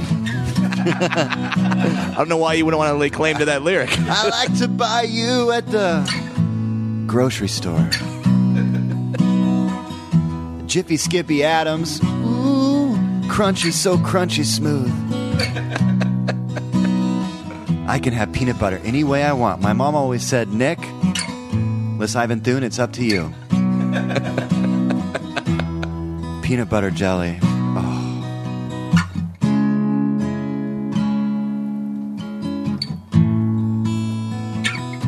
I remember every day, junior high, my mom would pack me a sack lunch. I'd take it to school and always be a peanut butter jelly sandwich in there. There's a little note It said, Nick, don't forget, um, don't shit your pants today. Something I struggled with back then. Rem- Remind you guys, this is my first comedic bit. It's not like comic gold here. But Kidding me? You're killing it. Direction. I was just sucked into that. Yeah, I was into the story. So, anyways, I go to lunch and I eat my sandwich and carry on the day. Probably get a nest tea later in the day, lemon lime. Wow, backup. Anyways, that day I got on the bus, went home. What does it need like any other day? Just take the bus home, do your chores. On the way back, this kid named Timothy, about a year older than me, real scumbag, put a piece of gum in my hair. He laughed. He said, Hey, look at Nick. He's got gum in his hair. He's a real faggot. That- that's a new ad. Updated the material. Hey, chef, come here. got off the bus. There's a lot more jokes in here I can't remember right now, but I got off the bus and I got home. My mom saw my hair. She freaked out. She put ice in it. Didn't do anything, but it made it harder. Pulled out a pair of scissors. And that's when my dad got home from work, heard the garage door opening. He came inside. He saw my mom holding scissors over my head. He grabbed them. He threw them out the window. Side note, window was closed. and he said, Cindy, you're not putting ice in his hair. You're not cutting his hair out. We're gonna get some peanut butter. We're gonna get it in there. Turns out the natural greases and oils and peanut butter take gum out of hair. My mom left that day. She didn't come back for a couple months. Um, about three years later, my parents recommitted their marriage. I'm really proud of them. And then, uh, oh wait, oh I forgot a whole verse. Shoot, oh this is the singy part. Um, Okay, we're gonna go back. We're gonna Quentin Tarantino. peanut this butter. shit. It's like peanut butter. Uh, you know, everything was cool. And in, in junior high, I was a popular kid. Uh, everyone loved me. Um, except when you wear headgear and braces, kids start making f- funny faces. Nick, you got gum in your hair, you get big disgrace, and you're kicking that peanut butter can all over the face. Oh, God, I had like some Queen lyrics in there. oh, shit. I don't know. That's a bad version, guys. I don't care. But yeah, I did that to the whole class, and then we did a peanut butter jelly uh, sandwich fee the next day. A- As you do. That crushed, right?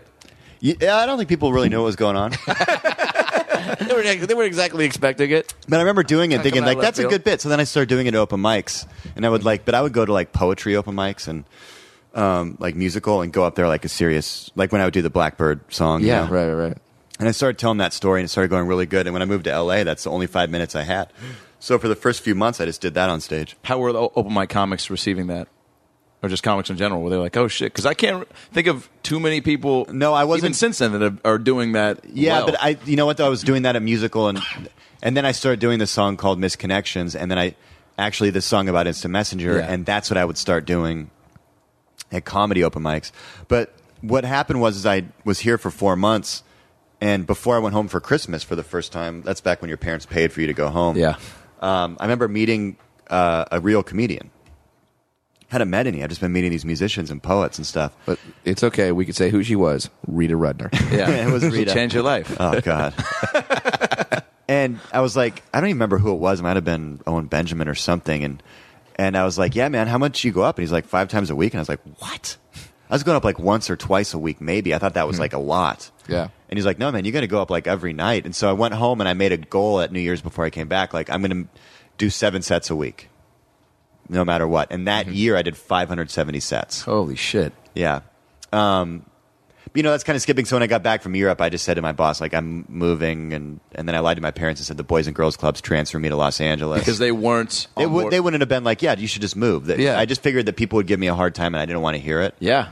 So I just moved down. Then I got a job they- at and- reality and- TV. and they believe that the Boys and Girls Club was like, "Hey, this is our th- this is our best guy up here." But you know, you know, they're Sent him struggling. down to Los Angeles. they're struggling in Los Angeles. I was a they good need some liar. counselors like you. I think like every comedian, we're all good liars. yeah. Yeah, you but then, gotta but then you said you got a job in reality TV. Yeah, so I came down and it, and it was like this. You know, when you first move here, and someone's like, "Oh, I know this girl named Jane. You should get coffee." Yes.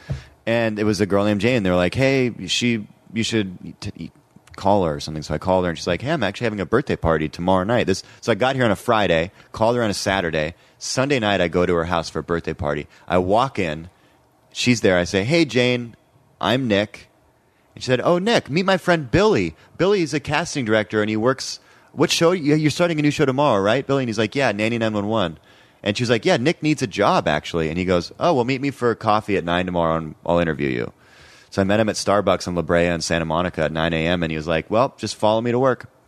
And you got a job. man. Yeah. It's that easy Yeah. to get a job in Hollywood, kids. Yeah, but it just goes to show you, man. Right place, right time. Also, don't be a Put- dick. Putting yourself out there and Yes. just Yeah. going to yeah. Anyway, and then yeah, because you could have said no to that. You could have been like, "I'm not ready to go to parties and meet people," like Yeah. you know, or just uh, not feeling comfortable. But uh, It was great. So then you did that for Yeah, actually, two weeks later, they somebody that was a job above me because I was like a PA for the casting department quit, and so the next thing you know, I'm in Memphis and Florida and and Iowa for a week or two weeks at a time, just going and filming families in their houses. What to send back these tapes? Like, hey, here's a possible family we could use because most of these families couldn't f- figure out how to film themselves. so th- this Wait, is what was- before like phones had cameras. Yeah. What was the show? Nanny nine one one. Oh yeah, I think yeah, that's I- when they're like uh, families that have really bad kids, and, And they like take a nanny. some British nanny would come Exactly. in like a Mary Poppins type and go, oh, y- "Oh, that was the naughty stool. Like sit on the naughty stool or something." That one of the, there's a couple. There's like nanny nine one one. Then there's super nanny. There's a couple. Ugh, well, I mean, the whole And- nanny craze of the Oh, late yeah, and they were all nineties. British nannies. they but gotta be. Those are the best nannies. I feel like. It was so much fun. And this is the one thing I say because I like I the last job that I had that was in um, that wasn't comedy was I was the um, production coordinator for Ashley Simpson's 21st birthday in Las Vegas for MTV. it was a Holy half hour shit. special. And All right, uh, keep going. and Bragger. and I just Tell me about Ryan Cabrera's hair. and I, I hate sa- and I actually like have somewhere else said something bad about her and I shouldn't but like I just remember watching it and being there in Las Vegas and she was throwing temper tantrums about this and that and she put on a performance that she couldn't even make it through uh, without breaking down for some reason I just remember looking and I was doing stand up a lot at that time and I knew I had it I knew I was doing it right Yeah. and I just remember like looking around and being like I am working like I have more talent in one like it it just drew Yes. it drove me Yeah. up a Yeah. wall to where it made Yeah. me that much more inspired. And you know what? She was talented, and that, that's shitty of me to say. But at the time, the anger, you know, and that Sure. anger of like you're working and you're working for somebody that you don't believe you should be working for, and, Right. You know, and and um, then that. But I always tell people like they were like, I want to do comedy full time. It's like, dude, don't do it full time as long as you can because the some of the best jokes and most creative I was like. I had to learn how to be better and different. Yeah. But when you're working a real job and around real people all day, that's what s- makes you real and Yes. makes you like Yeah, you, and- and, gives you things to write about and Yeah. makes you fight for it to get out of There's that. that great job. saying that I, I feel like I repeat all the time, where it's like you have to live a life worth writing about, and it's Mm-hmm. like if you're yeah, if you're isolating yourself and only being at comedy clubs all the time, and you don't go to the zoo on a random uh, you know Tuesday with somebody because they got an extra pass or whatever, and you don't take those opportunities, you're not going to put yourself in situations to to just see experience things that you're like, oh man, I wasn't, I wouldn't have done that anyway, and then something happens at the zoo, and and you're like, oh shit, those fucking, I didn't know that bears and gorillas got along that well, and then you know, Yeah. I'm not saying that has to be the bit, but uh, you know, you stole my bear and gorilla bit, you asshole. But it's the thing of like, yeah, it it it pushes you Yeah. to get out. But and I think a lot of people do kind of get out a little quick from working jobs. I did too. I I had to go back to work. Just- God, the best job I got in reality TV was somebody like that I worked with on another show. You know, when you work in production, you get calls like, "Hey, I got an odd just job thing," and Right, and and you you just want work, I can't so you'll do take it. anything. Yeah. yeah. And it was a show for Maryland PBS. It was a pilot Mm-hmm. for B- Ben Stein, where he goes to into a house where a family has really bad credit, and he helps them get good credit. Oh, I'm gonna help you out of your debt crisis. When Ben Stein's and I'm money. racist. What- was he really? He just did something. I don't know. It was racist or homophobic. One of them. something. on Yeah. Twitter? Yeah. No, on on on uh, like Fox News. Oh, shit. keep keep talking. I'll Google Yeah. it. and so, so basically, I got on a phone call and did an interview with this guy in Maryland who worked at the station. He's like, "Yeah, listen, uh, we can only afford sixteen hundred bucks a week." And I like looked at my roommate. I was like, "Are you fucking?" kidding me?" and I was like, "All right, that should do." Um, and he's like, "Yeah, uh, so far we posted like one Craigslist ad and we got one response. So you know, it'd be great to have like." You know, we can put you on retainer for six weeks, and we'd love just like one really good family. So Yeah. he sends me that one family, and what family do you think was on that show? That one family, and for six weeks, people in Maryland were paying me six hundred bucks a week to continue to do comedy and uh, Holy shit. give them back the one family that they never even read. There was like an email that was unopened, like forward. Uh, for, for for those of you wondering, uh, Ben Stein uh, called Barack Obama the most racist president that has ever been in America. And he's not talking about Andrew Jackson or anything like that. No, he's not talking about he's not talking about Andrew Jackson who owned, who owned slaves. No, no, not talking about that at all. So okay, Um, before we wrap this up, I want to talk real quick about the um, uh, the pilot you got to do with Amy Poehler. Oh yeah, Yeah, That was really fun. how was it? That was awesome. It, it's, I mean, it's, I've had some opportunities to do pilots over the years that every time you sign up for it, there's no way it's not going to go. And that was the biggest one. Like I did one with Kelsey Grammer. First pilot that I did was with Kelsey Grammer. yeah, and, And- you're thinking, holy crap, it's Frasier. This is going. It Every show was. he's on Yeah. runs. Yeah, Mm-hmm. And it was going. And then he got two mild heart attacks in Hawaii. It was like Oh. in the news. That's how I found out about it. And then they were like, yeah, he's going to take a year off. You're like, all right, Okay. And, then I did one with Matthew Broderick. Oh, no shit. Like Lauren Michaels produced, and who knows what happened to that. And then and you- and and you're, and you're thinking Lauren Michaels, Matthew Broderick. This There's show's gonna no go. way. Yeah, there's no way. It, it just shows you in this business, there's no guarantee. And then you do a pilot with Amy Poehler, who, if you could s- think like, who are the top five people in comedy Yeah. that if they proposed anything, Yeah. it, it would go. Amy would be on that yeah, list. Ted Danson. well, and David Amy Poehler. David obviously. Wayne directed it, so that's like Oh, you know, Jesus. like that's a um, and um, Fred Willard was in it, Natasha Leone. Yeah, Why did this not go? Um, who knows? In the end, the answers you get are none of them are probably even why. right You know, like and, and, and none and none make you go oh yeah that's a good point like Yeah. no- like like none satisfy you when they say no no, I've learned to, n- to invest in nothing mentally into it. I was Like, gonna it's- say, yeah. Mm-hmm. it's a job, and you get to work with new people. And hopefully build relationships that will, you know, benefit you in the future. And I, that's happened to me. I've, I've been in a pilot that some director did, and then later auditioned for him for something else and got a job because I was good to work with the first time. Yeah. You know, and that's Yeah. really all this business is. is Good lesson to learn, by the way, for uh, a young comic listening. That like, yeah, you just like show up, always like do, do your thing, be you, like be uh, uh, uh, you know attentive and, and polite and fun, and like because like like you just said, like that.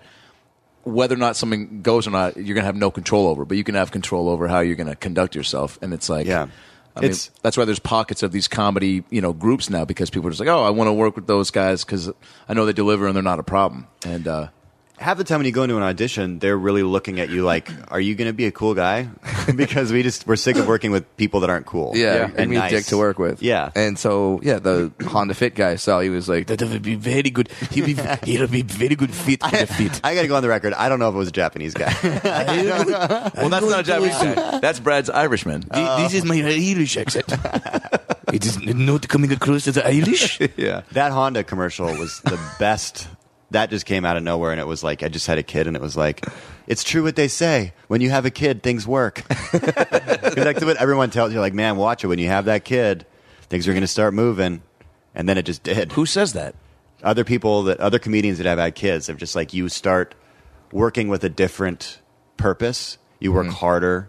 You work different. You know, like it just you care more. Yeah. Well, Ah, maybe I should stop pulling out. I mean, I used to I, like two years before that. No, don't don't don't do that. Yeah, I, I, I, I'm going to stop pulling out. Nick Noon, you have uh, you have inspired me. Mm. There, Well, if I've done anything, it's force a tiny Brad Williams Um, over the world. Let's uh, plug your special, uh, special folk hero on Fol- Netflix. On Yeah, Netflix, Netflix, yeah. getting- Uh, and that, and that's accessible. always like it, it, it always says that uh, it always tells me like you watched this comedy special, you watched this thing, you should watch Nick. N- N- Oh, it Nick pops Noon. it up? Yeah, so you must be getting tons of new fans off of that. I love how it does that. It that it's the slowest burn. It Mm-hmm. just continues to go, and more and more people continue to. and because hear it's about it. always there, it people are always discovering it for the first time. It's great, Yeah. and then they probably write you that joke was hilarious. You're like, I wrote that joke eight years ago. Yeah. Oh, okay. Yeah, Okay. I'm glad you like it. Yeah. I'm glad it's that Netflix was the best way to do it. I think. Yeah. It was just so. And where'd you shoot that again?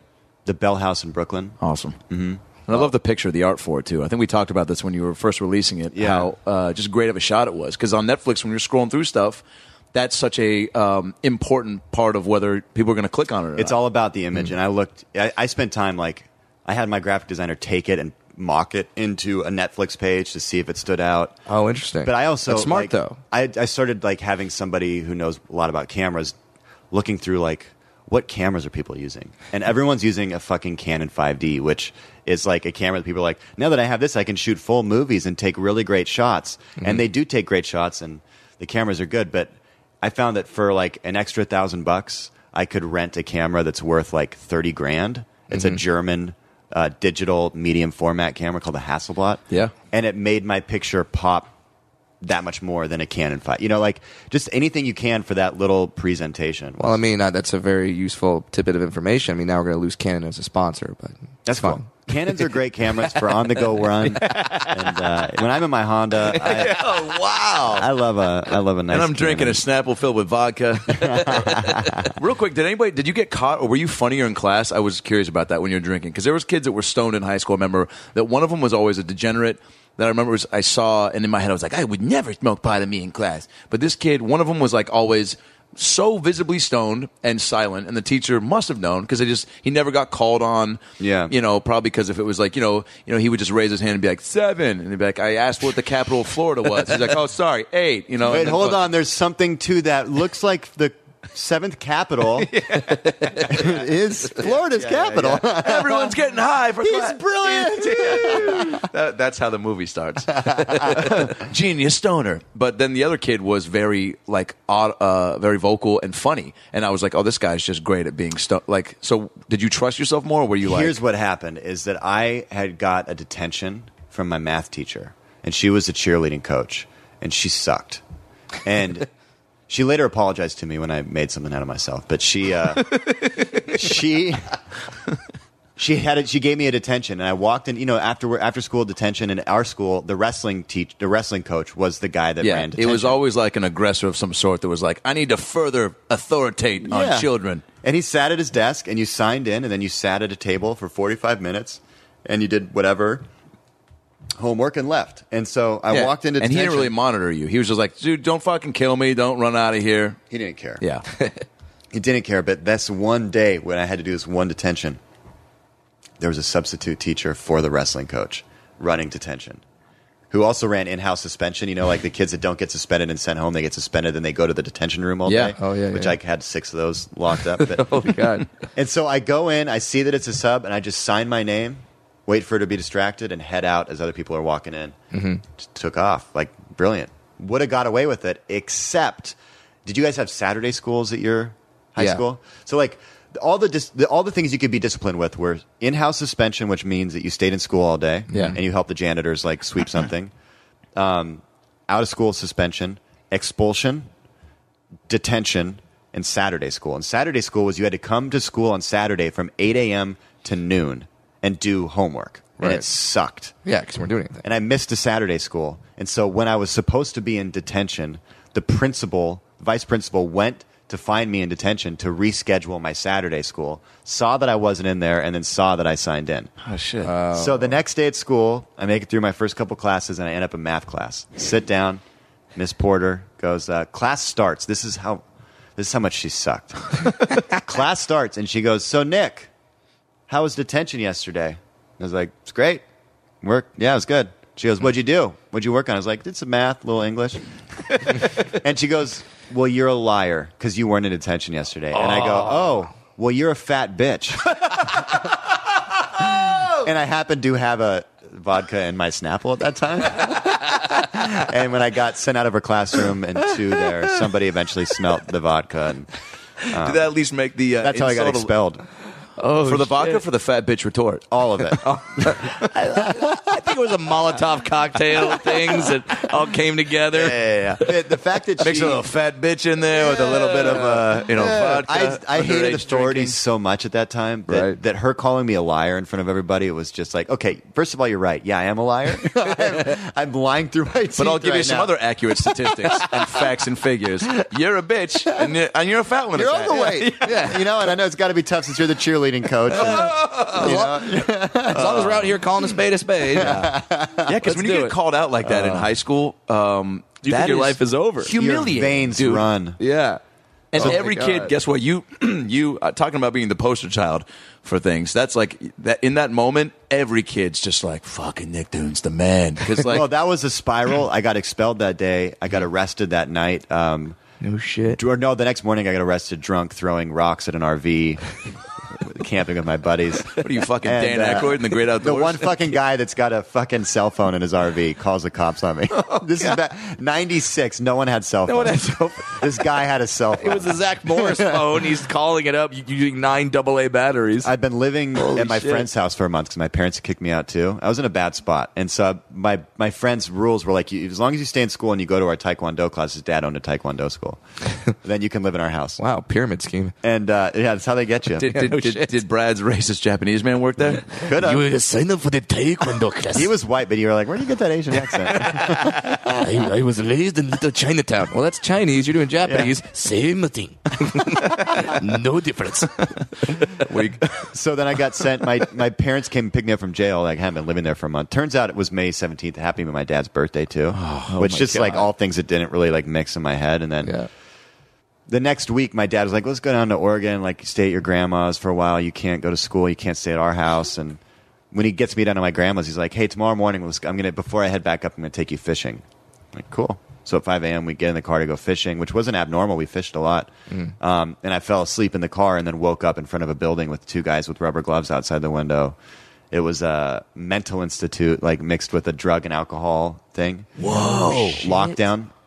So then I was immediately, you know, taken into a room and strip searched, and uh, then lived there for a month. Wow. Great, it's a good time. Every other kid in there had been doing acid and like heroin. and- Yeah, and, you like, were at the delirium very- and like suicidal, and I was like.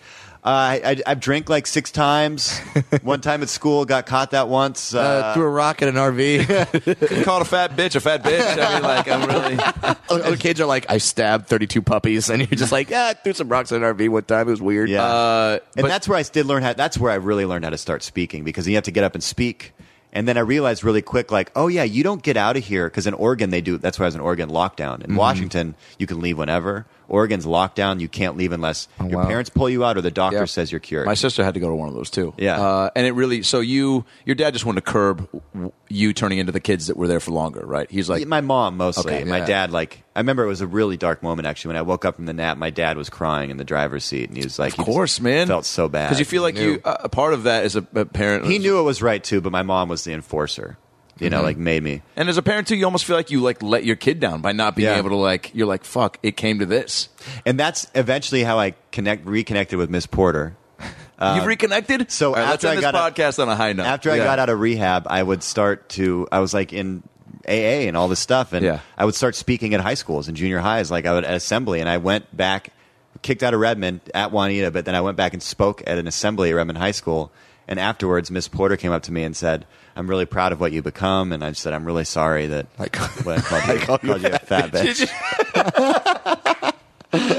And then she just goes, "Yeah, you have uh, no idea how hard that stung. I had actually just started my Weight Watchers program. Uh, by the way, you have detention next Friday. Yeah. You're coming back. 'cause you That's got- incredible. 'cause You finally got God. to serve that. Dude, I feel like we could talk to you for five more hours. Can I oh can I promote a tour? promote everything? Dude. Hell yes. That's what I was about to get. to. so I've got a. Um, I'm doing a tour called Very Tour Much Comedy, um, in February. you will get written letters about the grammar there. yeah, you know, I, Miss want Porter. to speak to that internet community. I never really finished school or anything. when Um, does it start? It starts February uh, 4th, and Awesome. it goes to the no wait February second to the sixteenth. It starts in Portland, Maine, and ends in Nashville. Awesome. And I'm filming a documentary.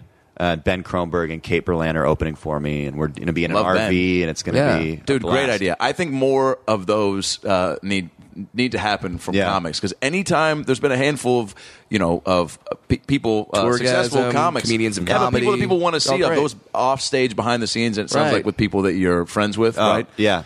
It's That's- going to be fun. dude that's gonna be awesome Oh, and all and all the dates are you can see that on nickthune.com. Yeah, nickthune.com. And yeah, very too much comedy. And just, just off the top, it's like New York, Boston, Portland, Maine, Nashville, Knoxville, Asheville, um, a lot of vills. D.C., Connecticut somewhere, Rhode Island. Yeah, there's a lot of any them. Seattle in there or no No, it's all East Coast. okay cool Okay. We're not going to. Yeah, let's let's take the RV over to Seattle really quick uh, from our Rhode Island gig, and then head back, hit Boston up. perfect why not hey man I, you know And then, of course, follow you on Twitter uh, at Nick Thune. At the Nick uh, Thune. the uh, special, like we said, Nick Thune Folk Hero. Find it on Netflix. Rate it five stars. Give it. and Yeah. Uh, tweet at. At Nick Thune and, t- and tell him how much you enjoyed him. Hopefully on the About Last Night podcast, and maybe uh, give him a good spot to get a vodka Snapple. Yeah, I'd appreciate it. Still loving those drinks. Nick, thanks, buddy. Thanks, thanks, guys. Appreciate it. show. That's the show. Thanks for tuning in. We had laughs and stories. Now go listen to more episodes on iTunes or your phone. Subscribe and tell your family and everyone you know. But what should I tell 'em? Well, you can just tell 'em that Brad Williams and Adam Ray can help you get through the fucking day. Just follow us on Twitter at Funny Brad, and I'm at Adam Ray Comedy. This has been the About Last Night podcast. We'll be right back.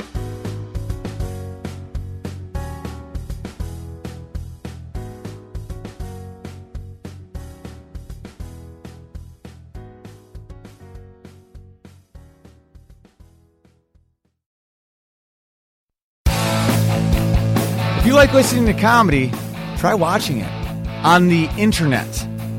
The folks behind the Sideshow Network have launched a new YouTube channel called Wait For It. It's got interviews with comedians like Reggie Watts, Todd Glass, Liza Schleichinger. Schleisinger, I've been friends with her for 10 years. One of the funniest people out there, and I still have a hard time with the last name, Liza. Our very own Owen Benjamin, that's me, takes you on a musical journey down internet rabbit holes and much more. You don't have to wait any longer. Just go to youtube.com slash wait for it comedy. There's no need to wait for it anymore because it's here and it's funny. And I love you.